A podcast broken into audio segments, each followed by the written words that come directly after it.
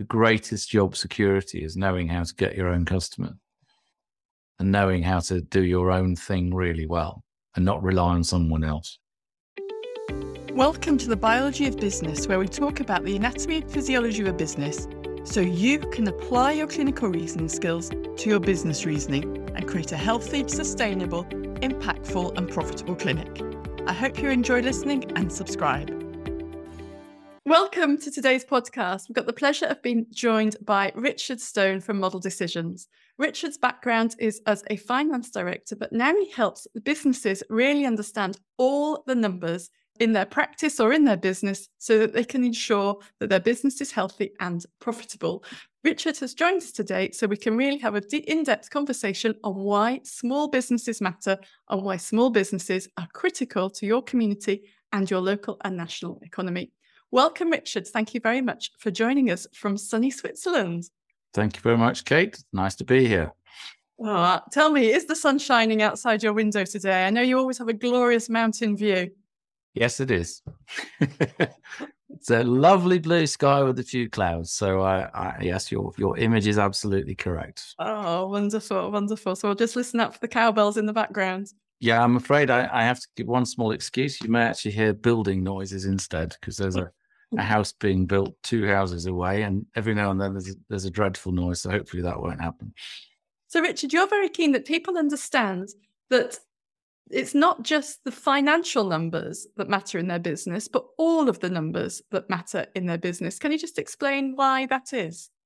Well, that's absolutely correct, and it's exactly what what we're about. Um, I like to say that it, it isn't all about the accounts, and the accounts, remember, are effectively they're us adding up the results of what has happened, um, and we're always looking backwards with the accounts. And we may get some insight out of them, but we get more insight when we a look at at numbers that are measuring what's going to happen, and also when we can relate the accounts to something in our business, something that we actually understand.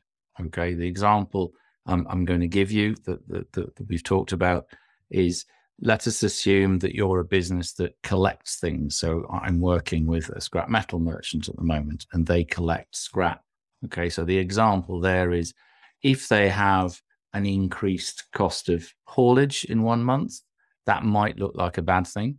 But if they already know that they've collected, I don't know, say 25% more scrap than they would normally do, then they'd be expecting to have a higher cost. And that higher cost isn't then necessarily a bad thing. So we need to relate what's happening in our accounts to what's actually happening in the business, in the operation. I mean, business is about the business, it's not about the accounts. Okay. Strange thing for an accountant to say, but true. Um, so we're very much interested in how people collect their operational information, what we do with that operational information, what systems they have, and getting those systems to effectively combine in their reporting so that they really do see the picture of what's happening in their business. Okay, so for us, it's know all your numbers. So by knowing all your numbers, you're being in a proactive situation in terms of you knowing what it is that you need to do, what the future and the forward order book looks like, rather than the 18 month old retrospective output data that the accountant gives you to submit to HMRC. That's absolutely true. And that would lead us, and, and we'll not be too distracted on it, but that then leads us on to frequency of reporting because that's another thing that we get excited about. Um, that reporting has to be more frequent. It has to be frequent. It has to be quick so that you can relate what's in front of you to what you remember has happened. So, what you're describing here and highlighting is how small businesses, medium businesses, well, all businesses are live, living things, and we need to be able to be reactive and proactive and be able to respond to the data that we're we're and information that we're receiving right now rather than something that's 15 months old. Absolutely correct. You know i like to say that businesses are just a collection of people running around doing things and they are okay and and some people will argue that some online businesses aren't but they are really it's still a collection of people making decisions and doing things all right so what we're really measuring is what are they doing we only ever we only ever change anything when we change what people do. that will change the numbers. So we have to measure what people do and relate them to the numbers. And something you're absolutely passionate about is small and medium sized businesses and how critical they are to the economy. And that's where you um, mostly serve people is with the small and medium sized businesses, because if they can be alive and thriving, then there is a positive um, output for the, the community and the, the economy. Can you just explain, Richard, about what do you see as being the real benefits of small businesses? Oh, well, here we go. I mean, the, the, the first the first point, and, and I'm going to be careful not to try and use too many numbers because I don't know them. There you go. Um, but they are the the backbone of the economy. They're the backbone of the UK economy, and they're the backbone of the German economy. We know that, and uh, you know, I would assume they're the backbone of every economy. We always get um, sort of starry eyed about the big names that we see, but the, the most people are employed by small to medium sized businesses. So that is just a, a fact. Um, I suspect, I haven't measured it, but I suspect that from a governmental perspective, they probably collect far more tax from a small and medium sized business than they do from the bigger ones. Not only because there's more of them, but generally they're not spending their time trying not to pay the tax. So, you know, they they actually do drive the economy completely. So that's a pretty key reason. Um, from a perspective of a consumer, though, so that's good from government or an economy, but from the perspective of, of even a consumer, I think they're very, very important for everything. So I and and I have to, I suppose, a disclaimer is I tend to go and use small businesses when I can or wherever I can. Um, so why is that? And I think that's partly um, because they try harder. And they do try harder and you're a small business and i'm a small business and and and i think we do try harder. Um, they try harder because there's a much closer connection between the owner and the business or if you're working with employees there's a much greater connection much closer connection between those employees and the owner of the business um, we had a an example not long ago, just in our in, in, one of the things that we deal with personally. We were trying to get some um, scrap collected from a particular site, and we were talking to a, uh, to be fair, still probably a smallish business, but bigger business, and they they were so bound by their corporate rule, which we didn't quite fit into, that they just couldn't, they just weren't interested in helping us. They just weren't interested in helping us. And it was like, well, you've got to go through this credit control and you've got to go, well, can I pay up front, please? No. Another business, a rather smaller one, you know, the the admin people put me straight onto the owner, who was quite prepared to take my money up front, funnily enough, and and performed a brilliant service for us. So there's that that connection, there's flexibility, there's their ability to change um, and to to fit what their customer wants. I find that that to me is very very important. But it's also important that a small business gets known in its community, um, and those people who are running those businesses are contributing directly to their community. And we find that living here, we were talking about it just this morning, there aren't that many big chains around. So there are quite a lot of, of little businesses. And we, we really like the fact that you're going in and seeing somebody and then you see them around and they're part of that community. They are the whatever. Um, and so that that binds a community together, I think, far more than a big name with young people on zero hours contracts where they don't really care. So um, there's also the fact that this is where our competition comes into place. This is where the what I like to call the diversity of offer comes into place. You don't get cookie cutter businesses. You get different businesses offering slightly different things. So you, you that creates the the richness of a community and of our economy. Right. So that's um, I think very, very important. And um, and finally, I think and this is perhaps arguable, but it's my view that they're what I like to call a repository of expertise because the career path of many people is either that they go and work for a, a, a, larger business, they get their expertise, and then they go and do something on their own. I mean, two cases in point sitting here right now. And the other is they may, in fact, have learned their expertise through most of their life in that very small business. So they have a very, generally have a very, very deep level of expertise. Um, and I know, you know, there is a flip side to that in that they don't necessarily have the spread of expertise that you might find in a bigger business or the breadth, because there aren't necessarily that many people. Um, but you solve that by finding other small businesses, I suppose. No, it's really interesting. I was just reading, totally by coincidence, last week I was reading this book to my son by the Tuttle twins. And the Tuttle twins are a series of books that help children learn about how the world works. And this particular one, um, the show business, the, the two twins in it set up their own theatre company. They go to New York, love the theatre, and recognize in their own small town there isn't a theatre. Their granny had a shut down ballet school, and they recognized they had the opportunity to use Granny's ballet school space to set up a theatre in their town. But Granny was only going to let this happen if they could prove that they had a robust business model. So they had to, these two twins, who I guess when you read in the book are 10 or 11, had to prove what their business plan was and answer a series of questions before Granny would let them uh, use the, the mm theatre school, use the building, use the dance school for for a theatre. And they worked out you know, how much they were going to repay Granny, what they were going to be able to take themselves, what they needed for costumes and a refit. And they did their first production. Of course, it went very, very well. But then they recognized, just as they finished the first production, another theatre company has opened up on the other side of town.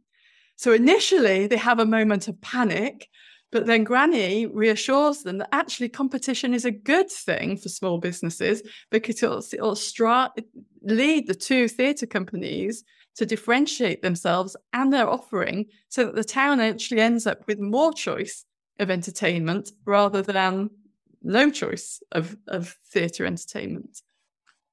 You know, that's uh, taking us into another another subject that I find interesting, which is the view we have of competition. There are very, I think there are very, very few businesses that compete as directly as they think they do. um, and, and most competition really gives rise to opportunities for collaboration more than competition. So, you know, even what's a good example of direct competitors? I suppose if you've got two franchised um, car dealers you've got a, an Audi one and a Mercedes one, then they are pretty directly in competition.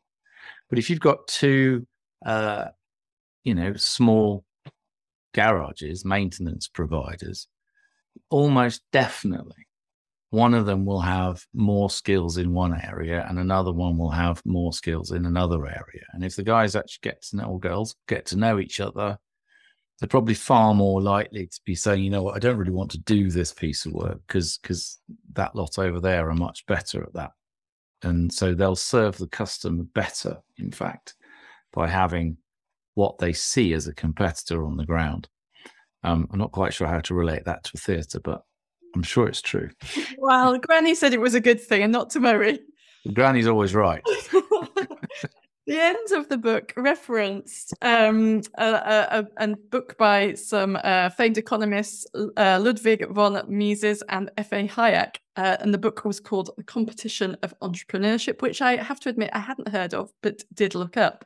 And the authors uh, say on the, the cover of the book that society's course will be changed only by a change in ideas. And they really promote the entrepreneurship being critical to the economy and critical to society because it's through entrepreneurship that we get experimentation, discovery, and new uh, opportunities emerge. And I'd be arrogant enough to slightly debate what they said and say that society's course will only be changed by changing what we do. It's not just about ideas. And that reflects straight back to what I was saying at the beginning. It's only about what we actually do. And as we, as we said, you know, in a smaller business, they've got the opportunity to change what they do quickly and to care about what they do perhaps I think more than than certainly my view of of many big businesses, and that's a little unfair because there are some excellent excellent big businesses, but there's also some that are frankly appalling, and we've all spent our hours and hours and hours on on uh, you know phone lines waiting for poor service, but you don't tend to get that, do you, from a small business? So that's you know I they're obviously they're writing what they say, but but it is all about what we actually do, right? And um, it is the small business that will do that, I believe. So, what we actually do in terms of making our ideas come to life. So, if you have an idea as an entrepreneur, then actually making it happen, not just sitting with the idea and talking about the idea, but implementing the idea and making it come to life. And also, then proactively, I'm guessing choosing to purchase from other small businesses because if you're hoping that people are going to purchase from you it somehow just seems a oh with, without question I mean, absolutely without question. I, I, I sometimes smile that when i when i trundle around linkedin and i laugh at linkedin a bit because everybody me included but everybody everyone on linkedin is selling. Everyone. So there's you know no one's out there going you know what? I really need to buy this service which is a, is a bit of a shame because they they will all be needing services and no no one's actually trading properly. But yes, the small business community should be buying from small businesses. Are they? I don't know. Do they? Let's think about some of the reasons we might not buy from a small business. You know, might and again we just thought about this. I, I mentioned one earlier. They may have a lack of spread, so you know, if I take my profession as the obvious example, your local high street firm of accountants may be absolutely excellent and they may have a great depth of experience, but they won't necessarily have someone who could help you with international taxation or something, you know, as esoteric as that. So you'll end up potentially working with one of the big ones because they have that breadth of expertise. So as an, and as an example, they have and this is really important right now that smaller businesses will have a lack of resilience compared to big ones. So when times get difficult, topical, those businesses are more likely to suffer. Now, that might be a reason people don't want to use them. Well, that's a reason we need to use them because they need they need that consistency of support. Um, same thing regrettably to be a little bit more negative, but they are, will be perceived as having a lack of financial strength. So that if anything did go wrong in your relationship with them, there's not as much to go after. So, you know, you are a little bit more exposed, I suppose. The risk is slightly higher. And they don't have the brand power. You know, they, they, they don't have that recognition of something you know, the old adage that nobody got fired for buying IBM, which is very old now, but it was it was an adage. Um, so we tend to go for the brand, and, and in some cases that brand has been very well built up based on a lot of quality, and in some cases it's just been built up on good marketing. So your smaller business that hasn't got that behind them. Um, but you know, they suffer a little bit because there are not that many small businesses. This is not true of all who can compete on price with a major, right? And it's it's actually incumbent when we talk about what we do, we also need to talk about what we do. So it's up to us to be prepared to spend a little bit more to make sure that the small business that we like to use is is still there. It's very very tempting, isn't it? Sometimes to go and get all the advice in the small business and then go online and see if you can get it cheaper. But yeah, you know, in the end, at the end of the day, they won't be there to give you that advice, and uh, it is incumbent on us to take those actions and and behave to those businesses as we rather wish they'd behaved to us. And one of the perfect examples of this in the UK with our healthcare system is that an independent clinic owner could perceive that they're in competition with a free service provided by the NHS. But if that independent clinic owner takes the time to understand how what they offer is very different from what the NHS usually offers, they'll recognize that they're probably not in competition at all for the person who's trying to proactively solve their health problems and wanting support to do so over a period of time. Well, let's think about some of the things that might drive one to to go to an independent clinic, not go to the local NHS provision. Um, I'm guessing and assuming every single one of these these things completely off the cuff, but one, you can probably get seen more quickly. Mm-hmm. Um, and generally, when you're hurting or you have something that's worrying you, that's of inestimable value to have your question answered like now, please. Um, quite often, I would imagine that the environment into which you go is more pleasant. Um, and often people find healthcare things concerning. So, obviously, a nice environment is is a better thing to do. Um, and then you get to see the same person generally, and that depends, I suppose, what the issue is. But where there is a con- there is an issue of consistency of care, um, then that becomes important. Um, it's an interesting when we when we look at healthcare, it's interesting from our perspective because we now live in a system that is so completely different to to the UK system. So effectively, nearly all care provision here is private. So you know you you're covered by insurance. You have to be covered by insurance would be a better way of putting it. And that healthcare is private and it is um, quite different. Let's put it that way. Uh, and bef- and if anybody is now sitting there thinking but what about people that can't pay the insurance? then they've got that covered so the way they deal with people who can't afford their care is they pay for the the, the state pays for the insurance it's the way around that they do it but the net result is you get seen very quickly you get seen in quite a lot of comfort, um, and you get the consistency of care. So, from my perspective, I'm a bit biased maybe, but I'm a, a huge supporter now of of an independent clinic.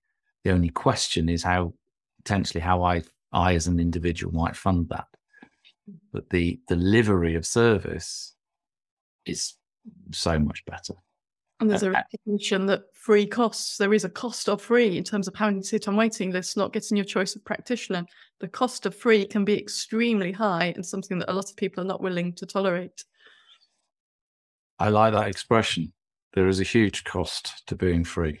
It's mm. absolutely right. Um, and also, I don't know, I think it's, it's back to the connection, isn't it? It's back to that clinician having and this is unmeasured, so it's just thought about, but having that connection to their own business, and and and it, I've just talked about consistency of contact from the from the patient's point of view, but that must be just as important, if not more so, from a clinician's point of view. That that you know somebody, you know, I don't know, you have a course treatment, something, you come back a year later, it's the same person who's got that experience with you and and you you continue to build that relationship. In fact when i think about that good good little anecdote um a friend of mine was an osteopath for many many years and had his couple of little practices and and and did that and he retired some time ago um sort of driven out a bit by some of the rules within the osteopathy profession that was making being a, a sole trader clinician almost impossible. And I and I, I saw him earlier in the year, and he told me what he misses most is the ongoing relationship with those patients. So there's people he got to know quite well. Mm. Of course, he's had no contact with whatsoever since he retired. So it's like a sudden end to that connection to his own community. So it, it works both ways. So, what you're describing, Richard, to, to sum up, if I've got this correct, is small businesses are critical to the economy because they make up, make up the bulk of the economy. Correct. They're also critical not just to the to the local economy, but to the national economy and to the local community having access, ready access to expertise. That's absolutely right, and and I think it's it's partly up to us to encourage people who have a desire to do their own thing to do their own thing. And if there were no small businesses? Sorry? And if there were no small businesses, if everybody decided to remain employed in a corporate or large setting? Well, a great example is the reliance that certain European countries have upon a certain provider of a certain product at the moment. If we all if we all have one or two providers of, of product, you know, we, we talk about, I mean, there's lots of effects, aren't there? We talk about competition. And I did mention that small businesses may struggle to match the price competition of, of a large business. Fact remains, if you took away all the small businesses, the large business wouldn't be charging the prices they're charging. Yeah. They'd be free to charge whatever they like. Um, they have a monopoly position. If they have even a quasi monopoly position with you, what what power do you have to affect what they do? Nothing. I mean, there's lots. Of, we could we could go on for hours about that, but there's lots of examples well, about that. Critical to prevent, also to prevent monopolies controlling our spend. Well, completely. When I, you know, I use that geopolitical example because it's so topical and so so such a great example of how over reliance on one large supplier has weakened people's ability to frankly do anything. Right? That's a pretty huge example, but it's still true that once you go and give over your, I mean, turn it round. There's a there's a a different example and perhaps a poor one, but um, there's a, a, unfair, perhaps. I won't use the name, series of stories about one large clothing retailer in the UK. And they, what they tended to do with small businesses, funnily enough, who were supplying them, is they would continue to order more and more and more and more until they took over the production capacity of that small provider. And then they would start to say, well, now you need to do it cheaper, or you need to do this, or you need to do that. And, and often people go out of business trying to provide for this one customer who's a big customer who will remain nameless, just in case the story isn't true. Um, but it's the other. It's also the flip side. If you buy everything from one supplier, that supplier owns you, yeah. as we've as we've seen. Also, I don't think that there's enough jobs around with those big suppliers. So from a from a more more sort of political perspective, if you don't have a small business to employ most of the people in the country, what are they going to do? what how's that going to play out on on a nation and and its finances? And you know, remember the UK is has always been known as a nation of shopkeepers. I also don't think it's in our probably in the human nature to all just you know let's look at it another way though kate um, why would you go and work for a big company instead of a small company or run your own business. And people will always say job security. And could you not argue that the greatest job security is knowing how to get your own customer and knowing how to do your own thing really well and not rely on someone else? Yes. Um, I have friends who work for, you know, significant sized businesses in London, whatever, they're not comfortable. None of them are sitting there thinking, well, I work for so and so, I'm fine. They're thinking more like, I work for so and so, what on earth am I going to do if? Whereas once you've learned, and let's not um, perhaps minimize that it can be quite a, an interesting learning curve, but once you've learned to run your own business and to get your own customers and you know, effectively hunt your own, hunt your own, if you like. That's job security. Self sufficiency. It is. That's right. So I think, you know, I'm, as you know, clearly a fan, but I believe it's very, very, very important to run a small business if you have it in you, to support small businesses if you're a cons- just a con- just a consumer, both if you're both. So, just to conclude, Richard, if you had one tip for the small business owner that was critical for them to navigate the next few years, what would be that one uh, skill, tip, or piece of knowledge that they really need to to keep a focus on to navigate the the lumpy seas we perhaps have ahead? Well, I I, uh, I suspect that you're expecting me to say know all your numbers, but I'm not going. Sure, I know, but I'm not. But I'm not going to. I'm not going to. I'm going to say, um, learn, internalize, and make yours the ability to get in front of prospective customers. Um, there are those that call that marketing, um, but the moment we put names on things, we start to put up barriers. The fact is, you have to learn to get in front of prospective customers. That's the key skill, and you have to learn to um, understand that no means not yet. And and and go on you know? And of course of course keep a very good eye on your numbers but the one skill customers. Thank you very much for your time today richard. Very welcome Thank you so much for listening. If you found this content valuable, here are four ways I can help you grow your practice for free. Firstly, grab a copy of How to Create a Super Successful Practice Plan at markshansmethod.com forward slash grow. And whilst you're there, you can watch the free training to help you tackle the common problems clinic owners just like you face. Thirdly, at markshansmethod.com forward slash grow, you can sign up for my free newsletter where I send out weekly hints, tips, and links to podcasts and other resources that you might find helpful and inspiring to grow your practice. And finally, please leave a five star review so I can access more influential guests and speakers and bring their lessons back to you here. I have something really special to offer you. I'm going to be running live in person workshop. This event will give us an opportunity to meet one another.